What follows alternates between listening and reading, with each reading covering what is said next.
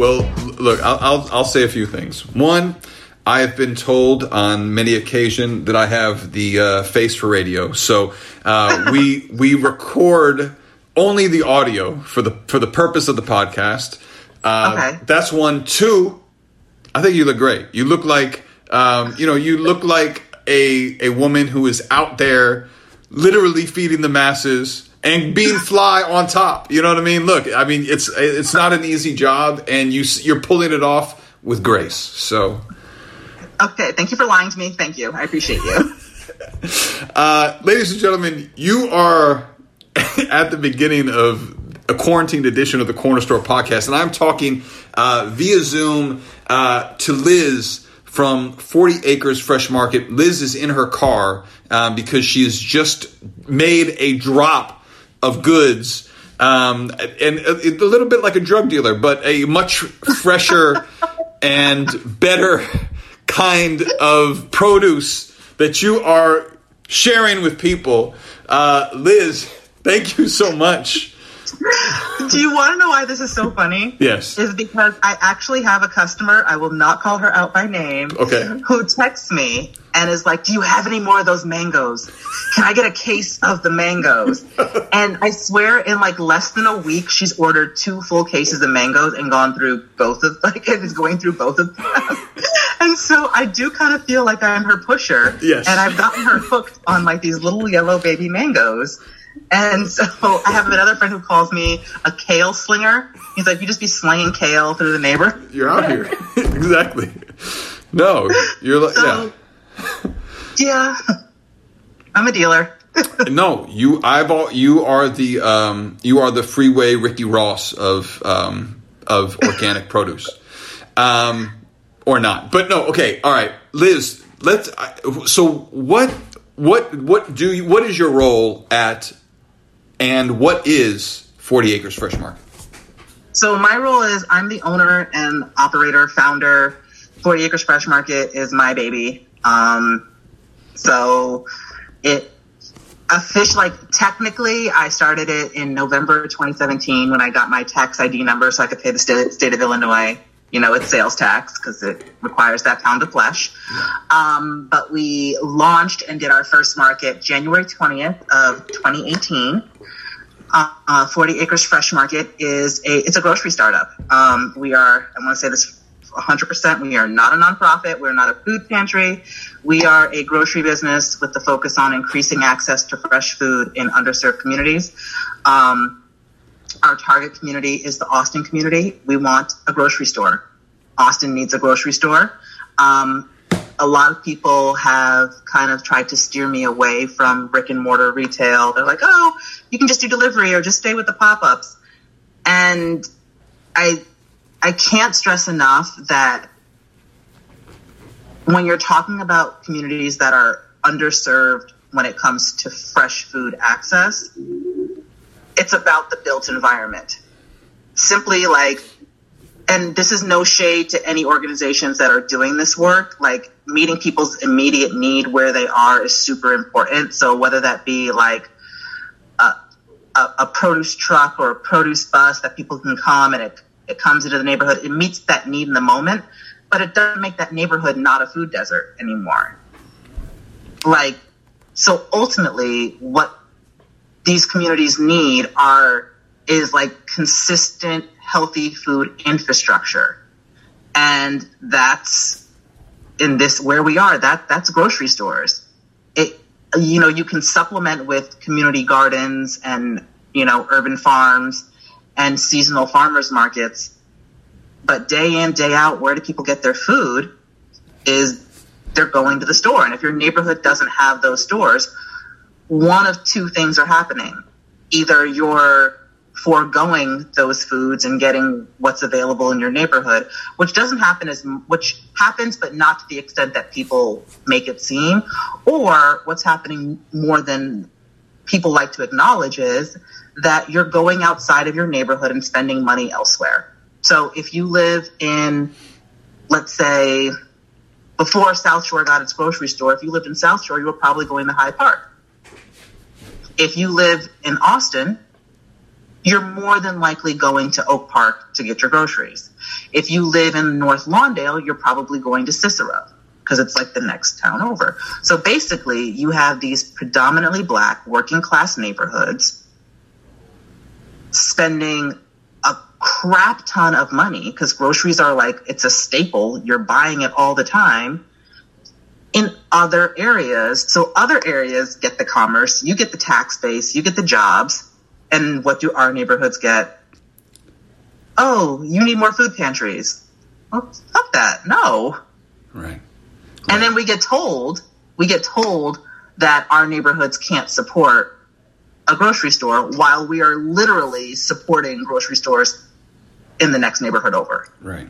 Right. And and and you know, let, let's be clear that the the brick and mortar grocery store was you know one of the found you know a, a, along with other businesses was a foundational element of building a strong viable black middle class uh, in chicago and in other cities you know across the country and so it's, found, it's foundational to a neighborhood economy when i was looking for when i bought my condo one of the first things i looked at at any neighborhood i was looking at was how close is a grocery store to this location can i walk to the grocery store right is there some place that I can go to get my meat, to get my food that doesn't require me to drive a long distance, that doesn't require me to take like two buses?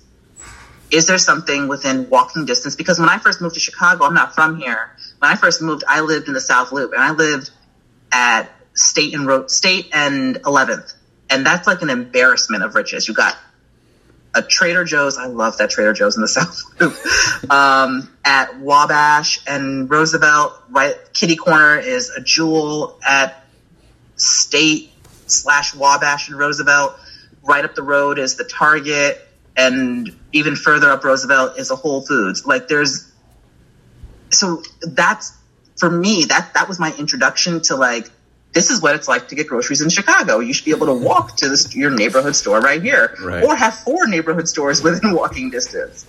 So when I'm going into black neighborhoods and I'm like, wow, depending on where you live in this neighborhood, y'all even, you don't even have one store that you can walk to, not even one. I can't find an apple. I can't find a pack of strawberries on a hot summer day. I'm going to call it what it is. I'm going to call bullshit. Yes. Well, so wh- where do where do you come from? I'm from New York. I'm from upstate New York, born and raised. Um, Eh. came out here in 2012 to go to grad school. Okay, and what what uh, what were you studying? I got my MBA. Okay, and did you know going into your MBA that No. you? Okay, No. all right, Absolutely not. This was not part of the plan. This was not. I I moved to Chicago to get away from groceries. I worked for General Mills for 10 years in sales, and so grocery stores were my customers. yeah. And I had no interest in being in the grocery industry a day longer. S what what were you doing for General Mills? Sales. Yeah. Okay. my pop-up market even though she lives in Jersey. And so it turned out that one of her sorority sisters um, works for Essence and interviewed Oprah. And during the interview with Oprah, Oprah name dropped 40 Acres Fresh Market. So she was having like a total geek out girl moment, like, oh my gosh, my my soror's interviewing Oprah, and Oprah just like name dropped my friend's business. Holy crap! And so I saw that this morning on Facebook, and basically fell out completely. I was like, oh my gosh, Oprah Winfrey said 40 Acres Fresh Market during an interview. What, and how does that happen? Um, um, you know, I'm still trying to figure that out. No. Um, so it all started with uh, Pastor Marshall Hatch. He called me probably a month ago and said they were putting together this coalition that was dealing with food security, food insecurity during COVID in Chicago. And he's like, if we're talking West Side, if we're talking food, we're talking like that's a conversation you're obviously going to be in. And I was like, cool. So I was like, okay, what do you need? And, you know, he started talking about reviving the pop-up markets. And this was like back in early April. And I was like, nah, B, we are not reviving pop-up markets. No, it was probably mid to late April. And I was like, That's not happening. We're not doing pop up markets in a week or so. Everything is shut down. The governor just extended the stay at home order. I'm not putting my staff at risk. I'm not putting people at risk. We just, he's like, but you're an essential business. I'm like, yes, we are, but we don't have the, sorry, I'm trying to find this bottle of Gatorade that's in my car because I'm super thirsty. No, please stay hydrated. Yeah, I don't want you to pass out from lack of. And I Liquids. ah. I like that. I like this tour of your car, though. This is nice. I live in it because I'm in it all the time. Sure. And my boyfriend left a Gatorade that he didn't finish drinking. So, Shout out to him. Yeah. oh my God. Yes, shout out to him right now. Yeah. He's the real MVP. He's not getting this back. Fair enough. Look, finders, keepers. I think that's the Thank you. rule. You left it in the you left it in my car, so basically you wanted me to have it. It was a That's gift. I mean, I think I think he was had forethought. He had forethought that I was going to be thirsty. That's right. he. He was looking Yeah. out for you. Yeah, exactly. Thank you. He was. So basically, uh, Pastor Hatch said, okay, if you can't do pop up markets, get on this call. And it was a midday call. And at the time, my days, basically, once I left the house by like 9 a.m., I was pretty much out of pocket.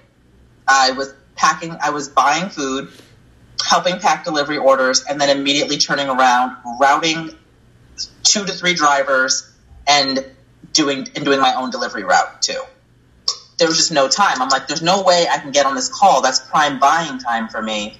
I can't get on this call in the middle of the day. He's like, you're really. He's like, you know, you're you're gonna want to be on this call. Like, do your best to make this Zoom call. I'm just like. I'm like, in my mind, I'm like, y'all don't really understand my life. You don't understand what I have going on. Like, if you want to talk at 7 a.m., I can do that. Talk at 6 a.m., 7 a.m. Once I leave the house, like, I'm in these streets. yeah, I don't have time for you. Right. So he puts me on. So he gives me the invitation. Is texting me that day like, try to be on that call. But if you can't be on the calls or anything you want me to say on your behalf, I'm like, I'm gonna do my best. I get on the call like 10, 15 minutes late, and everybody's doing their spiel, their introductions. It's my turn. I talk about 40 acres, and then I realize they keep talking about Oprah Winfrey, and I'm like, what does Oprah have to do with any of this? Like, this makes no sense. And then I realize that this woman who's leading the call, who I don't recognize, works for the Oprah Winfrey Foundation. I'm like, oh, okay, that's cute, that's cool. And I said we had like several of these calls before I actually realized that we were trying to get funding from the Oprah Winfrey Foundation. And it wasn't until about two days before the pitch to Oprah about what Live Healthy Chicago was going to do that I realized, oh crap, we're pitching Oprah herself. Okay. So that shows how much I was really paying attention. but it was just because, you know, at the time, we had just brought on three new staff members. We were getting upwards of like 25 to 30 new delivery orders a day, um, which is doesn't sound like a ton, but when before you you might get seven in a week, Wow. Right. 30 a day is is a lot. We have no systems in place, meaning that even though we have a delivery website, you can order online.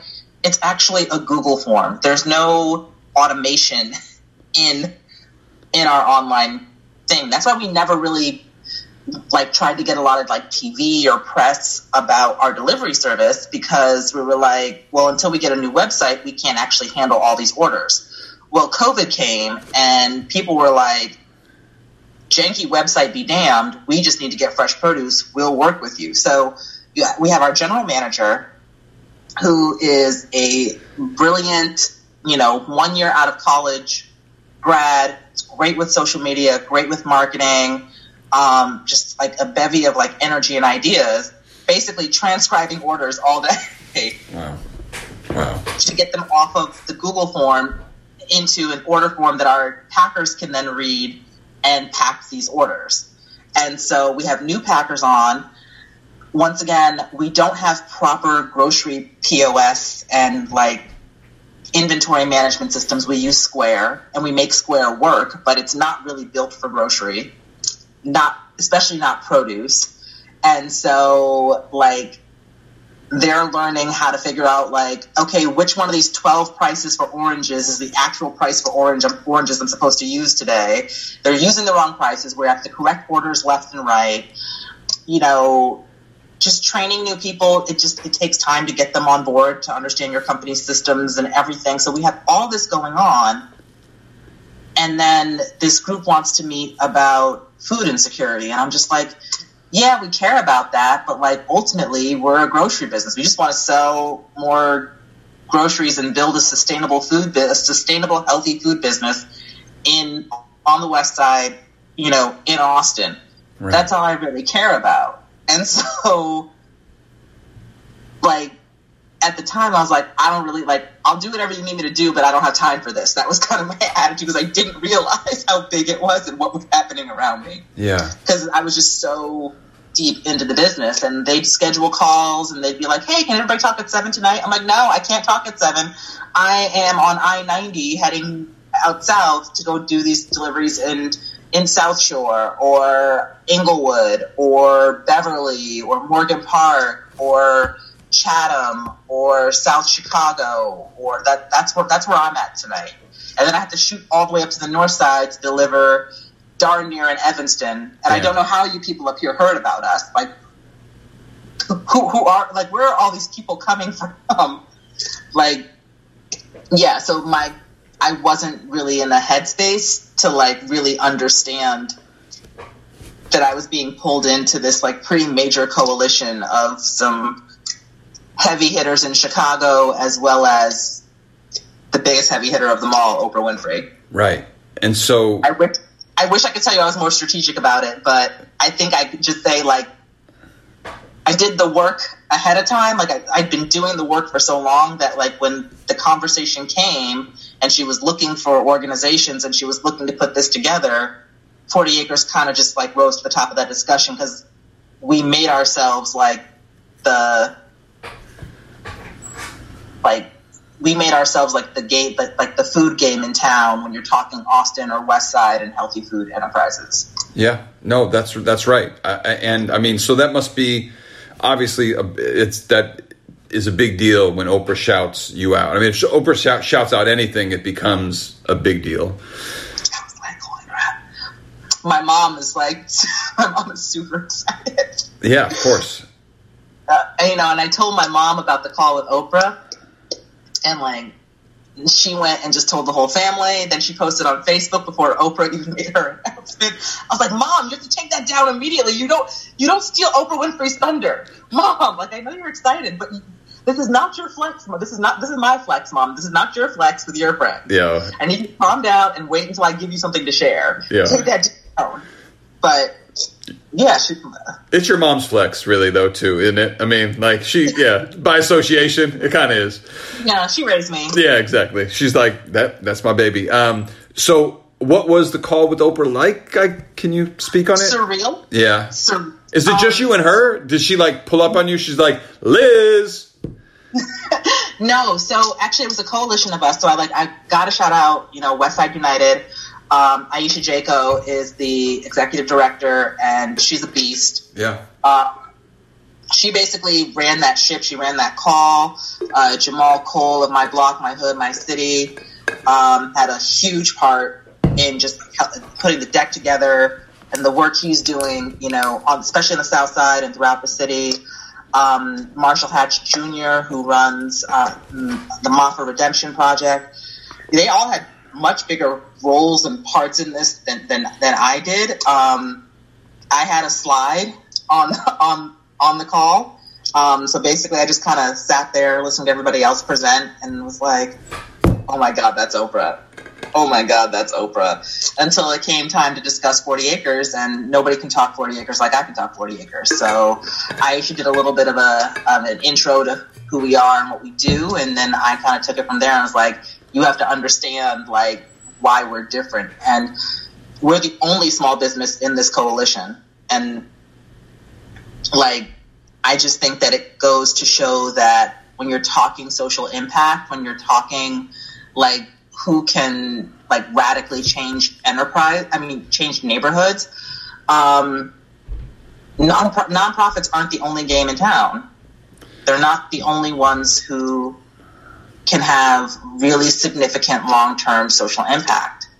Um, and I've been saying that for a while, and I'm hoping that you know, the fact that Oprah was cool with us being part of this coalition, not being, you know, a 501c3, but being a small business that's, you know, trying to scale and trying to grow, but with a mission, that it makes other philanthropists, investors kind of take a look at social enterprises as more than as as more than just like charities, you know? Yeah.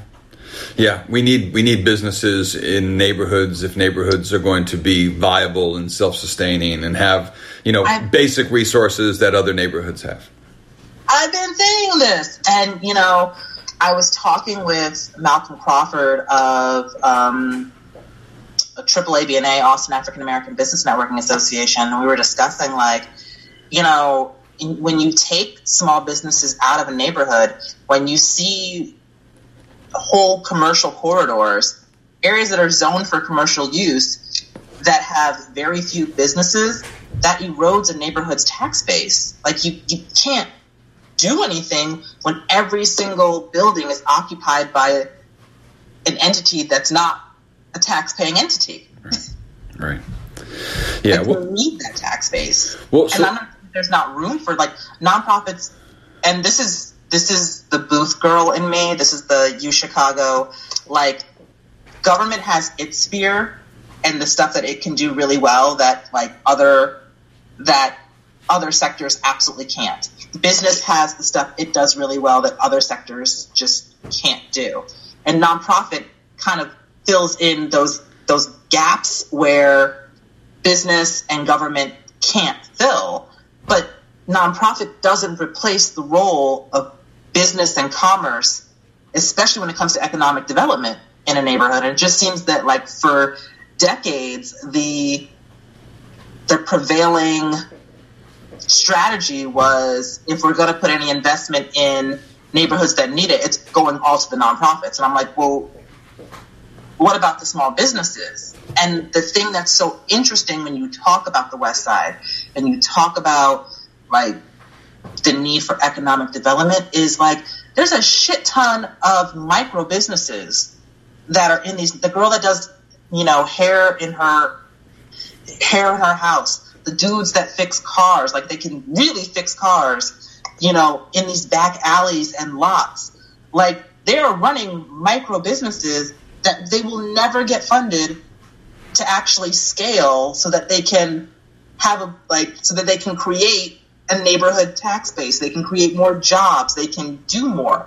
Like you keep them because like nobody thinks about funding them. Nobody thinks about bringing these micro enterprises to even small business scale. We're not talking about facebook scale. We're just talking about getting a getting the dude who's working out of his garage into a shop Yeah. Yeah, no, I mean, and it go. There's the the neighborhoods have you know the, it teams with with entrepreneurs. I mean, the, you know, the days of the candy lady. I mean, there, there are you know examples and examples of people being ingenuitous in order to make a dollar. You know.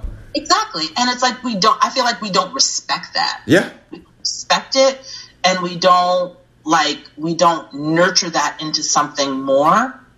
Um, it's like we act like it's not there. And I'm like, nah, people are like really skilled. The, the dudes can these men and women can fix anything, make anything, Right. and it's like they will never get the capital they need to go beyond Right. doing formally. Right. Yeah. And I'm just like, if you really want to invest in these communities, why aren't you investing? Why aren't you finding these people and investing in these people and in these micro enterprises that could be so much more that could give a whole entire neighborhood an economic basis for jobs, goods and services. Like it, it makes it makes no sense. Well, and yeah. I think that the reason that 40 Acres has gotten what it's gotten is because I'm respectable. Like, I talk a certain way, I come from a certain place, I've been through the halls of certain institutions, so people feel comfortable backing what I'm doing more than they'd feel comfortable backing what, you know, Yeah. Folks in the alley are doing. exactly. Yeah.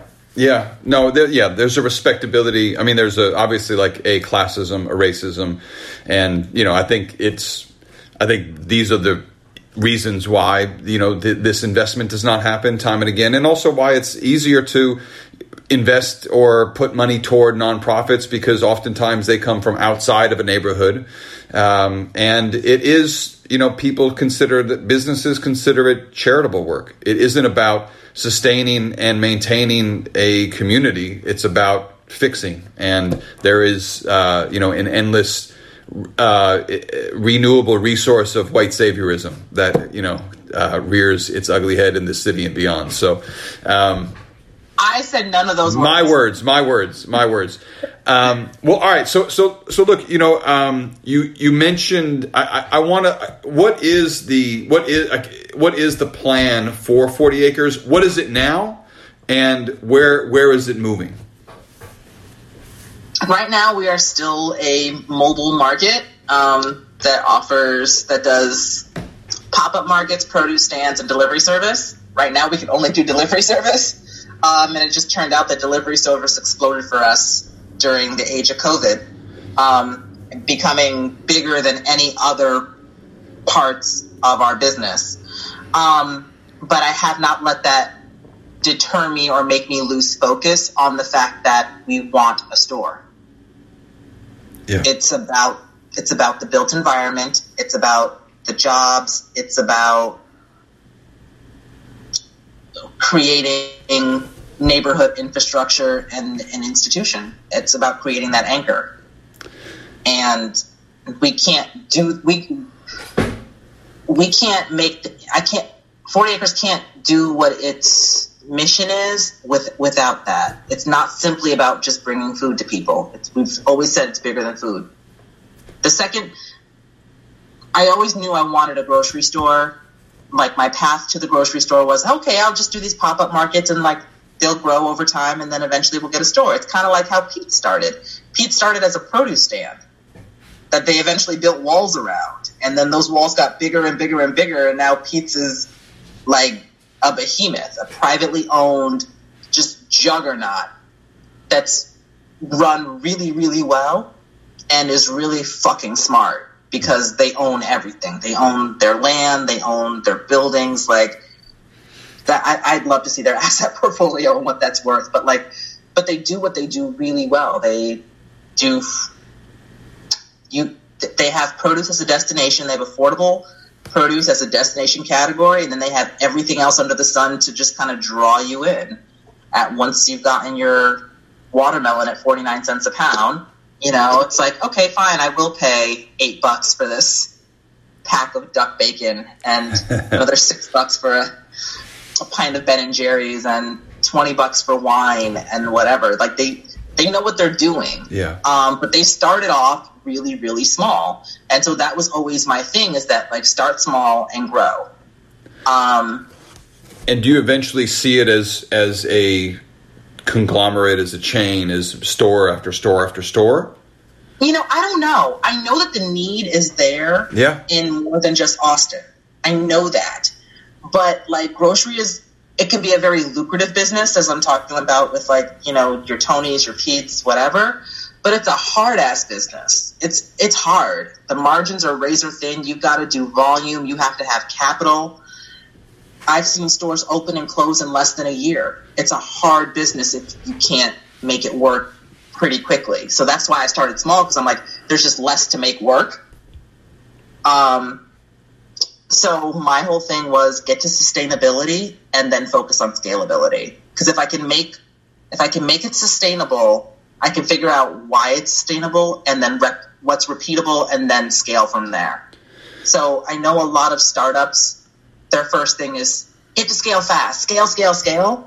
That's to me that doesn't make any sense. I mean, you have businesses that are huge in scale that still have yet to turn a profit. Square, Uber. It yeah. took Amazon how many decades to be profitable? But when you're run by white men, people just think, oh, you're big, you know what you're doing, so we'll throw billions of dollars at you. Yeah. Well, and I don't have that. I don't have that luxury. Yeah. Like to go ten years without ever turning a profit, and people like buying us on the stock market for God knows how much. Tesla isn't profitable. Like I can name so many freaking companies that are not profitable that still get not millions but billions in investment. Yeah. I don't have that luxury. So I've got to figure out the path to profitability first before I think about scalability. Would it be nice to have a conglomerate and a chain?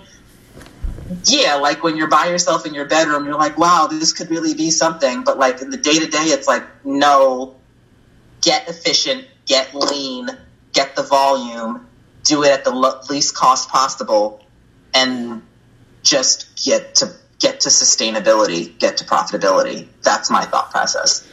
That makes sense. Why why Austin for you as a community? Um, it's completely accidental. Um, I was going through a mystery shopping phase, and the mystery shopping assignment that I chose was on Chicago Avenue, and it said like 5200 Chicago Avenue. This is back in six. This is back in 2016 when I didn't know Chicago neighborhoods like that. All I knew was that when I was looking for my condo, my friends had said, "Don't go west of Western." Um, they're like, it gets. They're like, you don't belong west of Western. I was like, well, what's wrong with west of Western? And at the time, Humboldt was just really starting to gentrify. And so people in Humboldt were like, no, it's actually fine. Just don't go past like Kedzie. Don't don't go past the park. right. Right. So I was like, oh, all right. So I don't know Chicago geography, right? So I knew that in my head. So when the address was like 5200 West Chicago Avenue, I was like, that's definitely past Kedzie. But when I'm going to O'Hare, the neighborhoods near O'Hare are like really nice, and those are like 5,000 West and beyond. So I'm thinking that like, okay, it gets quote And then it turns back once you get a far enough west, and then you're near the airport. That's what I assumed. Yeah. I didn't understand the whole north south thing too. So I hop on the 66 bus to run this errand, and just as I thought, you know, you're passing, you pass Western, then you pass California, you pass the park, the neighborhood changes on the Chicago Avenue bus. You visibly see it change. You see it. And I'm like, okay, eventually where, where I'm going, it's going to change back. I My stop was Chicago and Laramie, and I'm getting off at Chicago and Laramie, and I'm like, the neighborhood did not change back. Right. like, like okay and i'm seeing like and this is before a lot of the investment that's happened even in the last year or two boarded up buildings liquor stores and it's at that very moment that i'm like oh crap i need cash and i'm like okay let me go find a bank because i'm not going to pay a corner store atm fee i'm too cheap for that Yeah. well, crap, I can't find a bank in walking distance. All right, let me go to the drugstore. Let me go to CVS or Walgreens, buy a pack of candy, get cash back. Oh, crap. There's not a CVS or Walgreens any, like, it's over a mile away. I can't walk to that. All right, let me go to the grocery store. I hate waiting in line behind somebody with a massive cart full of stuff, but I'll do it. It's cool. Oh, crap. There's no grocery store around here. And then I'm thinking, well, where the hell am I? Right. where am I that these things that are basic, that the first things that come to my mind don't they don't exist? Like where is it? Yeah. And it takes me a while to like try to like find like the the uh, the geographic clues. I realize I'm in Austin, and I'm like, I've heard of Austin. I've never heard anything good about Austin. Um, at that point in time, now I love Austin, and I'm like, I'm like, it's one of the best neighborhoods in Chicago, beautiful housing stock, parks, well accessed by public transportation. But I didn't know this at the time. All you hear is like what you hear on the news, and everything you hear on the news is negative. So I'm like, oh crap, let me go run this errand and, and get out of here as quickly as possible. And it just stuck with me. It stuck with me the disparity, the difference between what I'm used to living, having lived in the South Loop, Lake View, West Town, and then what communities of people who look just like me are living in. They don't have that same access to those resources. I'm just like, that's just not right. Something's wrong with this. Well, where do people shop? Where do people eat? Where do they do the basic things that I'm used to, that I expect? And sometimes you just have those moments in life that just they seem innocuous, but they stay with you. And that was one that stayed with me. So when I put two and two together, that like hey, well, actually, the inspiration for 40 Acres is actually Stanley's. Do yeah. Stanley's? Yo, rest, yeah, R.I.P. Rest in peace. Yeah. Yes. Yes. So shout out to Stanley's, best Wow. produce market in the city. For real. Loved it. Loved it, loved it, loved it. I think one day I was there buying strawberries for a dollar. And I was like, how am I in Lincoln Park buying strawberries for a dollar? But just a few weeks ago, I was over in Austin and I couldn't find a grocery store to save my life. Somebody should put a Stanley's on the west side. Somebody should do that. Somebody should do that. Love it. And so finally I was like, well, why can't I do it? And so that's kind of And how, that's like, that's the magic. Wow. yeah, that's just kind of so it's like that experience of being in Austin for the first time, plus just like putting it together with like grocery shopping in where I near where I live, and I'm like, I feel like these two could be could be make like a beautiful marriage. Like this, they, they they should go together. Like That's that's the uh, the Reese's peanut butter chocolate moment. You know what I mean? exactly. Yeah. Yeah. No. I, Exactly. I, I, well, this this is this is you know probably a layup for you, but uh, you know why is it so important for communities to have access to fresh produce? A layup. Yeah. Like I know. you want people to live. Like Right. people like to talk about the violence in Chicago. You know, a lot of people use it as like a political a political firebomb or like political hot potato. Like, oh, but what about other murders? What about other violence? But you don't talk about the fact that far more people die of stroke, heart disease, diabetes. Like, literally, people are dying. And, like, trust me, dying of diabetes is not a pretty death. It is not, like, heart attacks aren't pretty. Heart failure is not pretty. Like, you see you see it with COVID nineteen and how like basically not having access to fresh, affordable food. Like, listen, we all love convenience. I love convenience. This is not a black thing. This is not a willpower thing. This is a just a human thing. When what's convenient for you is what can kill you over time. Basically, your neighborhood becomes a box of kindling and you throw a match called COVID 19 on it, and oh my God, how come there's these disparities? Well, duh. Duh. So it's extremely important, like just from like a health perspective, from a giving people the option to have healthy food where they live. Like if it's inconvenient for me to get something, I'm going to get it less. It doesn't mean I'm going to do it not at all, but I'm definitely going to do it less. It's so like, and even the the, the, the convenient food options aren't healthy. Like I, I've never seen a Freshii on the west side, Yeah. and I love Freshii. Like they're that that that a walkable. Is that how you pronounce it? Oh my goodness! Like I've never seen. I've never even seen a Chipotle. Like you can do Chipotle pretty healthy. Like cancel the wrap, get brown rice, some beans, the chicken, throw the veggies on there. Some guac. Oh, some guac sounds really good right now. That actually sounds like a really good. time. I should probably find a Chipotle. Like I've never seen a Chipotle or Qdoba on the west side. Right. Like you don't even see like I get Popeyes and let me that, that chicken sandwich slaps, but it'll slap you in your ass if you have too many of them. For real. Yeah. Yeah. Yeah, like that's all I see. I see I see JJ's like they, they really do some things with fried chicken and fried fish. Like, but it, it, it's not the fact that those businesses exist; it's the fact that there's no balance to them. There's no counterpoint to them. No. This, yeah. This is this is this is real. there's no alternative. And so, in order to get that alternative, I have to get in my car and go further. Yeah. Yeah. Um, Liz, how can people shop, support, get involved with 40 Acres, or are you at the max? You're like, don't even fucking contact us. No, like we, we will take more business. Like with this new investment, like the whole purpose. I will talk to you later, Mr. Hatch. Um, um, the whole purpose of the funding is so that we can do more. So you can go on our website, 40acresfreshmarket.com.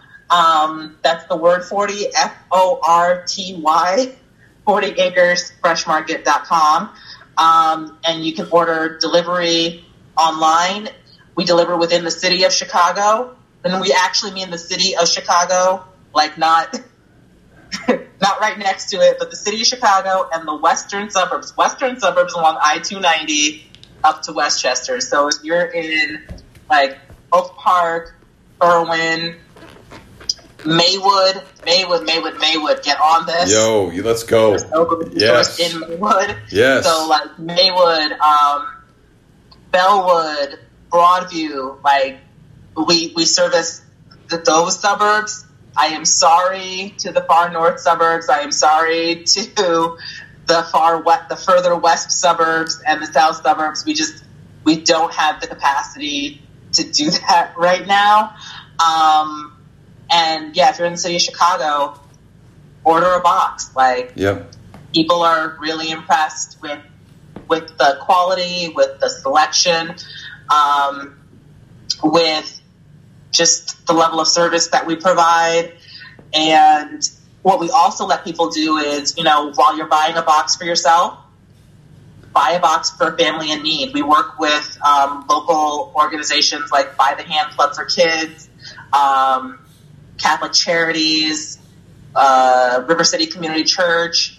Um, we're about to start working with a couple other like churches and pantries to get people these donated boxes, and those are all our customers. Our customers do those donations, and we just make the boxes and give them to organizations that get them to families that have been hard hit by COVID, whether it's job loss, whether it's they're immune compromised, whether it's both.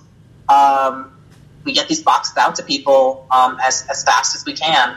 So um, we also work with Chefs on the Go Go, who's been doing um, meals for frontline workers, um, fresh meals for frontline workers. So those donations go to that as well. And so I think it's we made it really easy for people. Um, one to get food food access to like where they live, but also if they feel like, hey, I want to feel like I'm doing something during this time, like buying a family some groceries is something just like really basic you can do, and we facilitate that.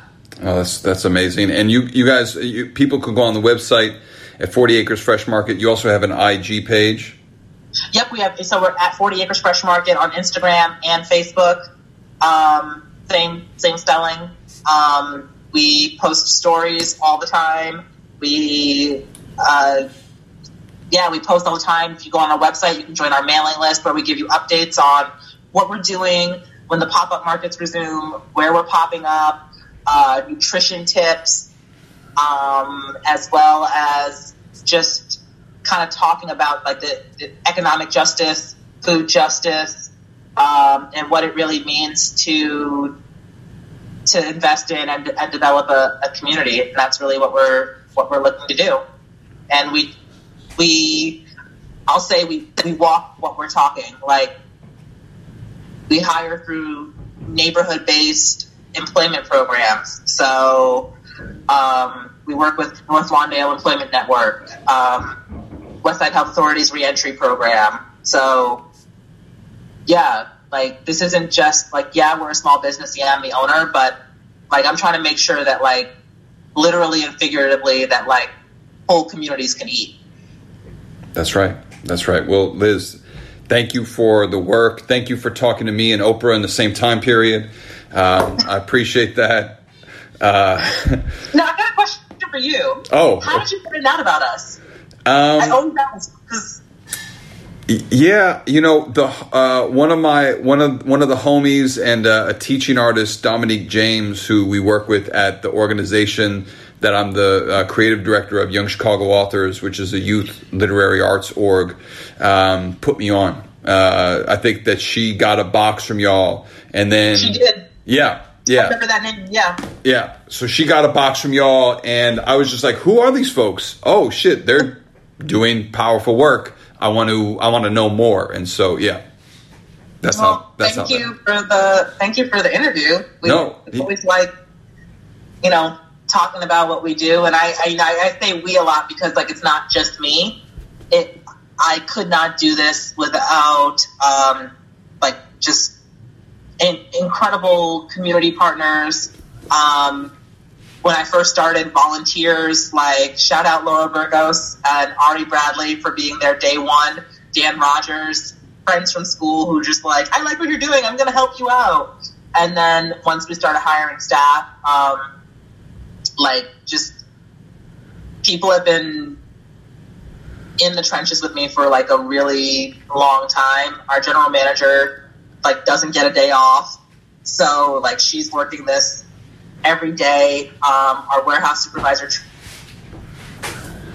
Tracy, um, our staff in the warehouse, our drivers, um, just like this is this is not a one woman band or a one woman show. So they let me be the face, but like they they do the work in the background, so I can even have time to talk to you. So I have to like just yes, of course. Shout out to that. How, how, many how many people uh, do you have on staff now? So um, three full time, including myself. Um, another three part time W twos, and then I think another two or three um, 1099 part time workers too. Great, great. Well, yeah, continue and good luck. And uh, I'm gonna check out the website after we get off the phone. So. Um, yeah, get your box. I know. Only if you live in the delivery area. I, it, I don't I, want to send you the sorry you're out of the delivery area. I live message. in I live in Uptown. Is that that's all right? So, yeah, you're good. You're city of Chicago. You're good. We got you. Let's go. Okay, cool. All right. Well, I look forward to uh, to checking it out, and thank you so much for being in the corner store. Of course. Thanks for inviting me.